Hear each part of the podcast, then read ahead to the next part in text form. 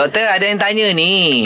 Ha, ha- apa hipertensi hanya dapat dikawal dengan ubat saja ke ataupun ada cara-cara yang lain? Urut-urut atas tekak ke? Ha. Perut orang tekak jadi tidur pula lah Ngantuk sedap orang rumah. Ada ubat-ubat macam apa trauma-trauma terapi tu kan? Aromaterapi, trauma terapi apa benda? Okey, jadi uh, bukan hanya dengan ubat sahajalah. Memang ubat ni sebab uh, kita kena jumpa doktor satu untuk rawatan berkala dan untuk doktor monitor BP kita di samping monitor complication, komplikasi pada uh, apa ni tekanan darah tinggi ni lah. Macam saya hari tu boleh dapat kerosakan pada mata, boleh dapat stroke, boleh dapat kerosakan buah pinggan dah. Semua ni kena doktor cek.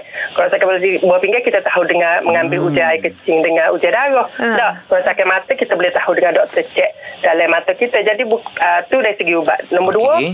kita kena uh, jaga gaya hidup yang sihat lah. Macam yang saya bagi tahu itu, kita kena exercise, Senang. tidak merokok, tidak minum arak, tidak apa kurangkan stres, gaya hidup sihat kan. Hmm. Uh, jadi bukan hanya dengan ubat, cara hidup pun kena ubah. Kalau kita ni suka masak, kena kurangkan garam dalam kita punya masakan lah. Kalau biasa masakan di kedai ni of course lah, mesti masing kan. jadi Betul, kita galakkan lah kalau isteri tu masuk di rumah kurang-kuranglah sikit garam. Dok, Okey. doktor mungkin ada yang bila doktor cakap stres di tempat kerja kan uh, Ya, betul. ada kena buat perubahan adakah uh, dia dia mungkin tempat kerja dia stres dengan seseorang dan orang tu kena berubah terutamanya bos mungkin bos banyak buat buat uh, pekerja stres bos kena ubah lah Betul, betul. Ah. Kita ni tak boleh stres sangat dok. Kita ni kena happy-happy, Kena enjoy lah. happy, kita baru ya. lah. jadi DJ doktor happy sok more Kami dengar lagu lah. ah pusing lagu je ah. Okay, baik. Terima kasih, doktor. Ya, sama-sama Syahzura.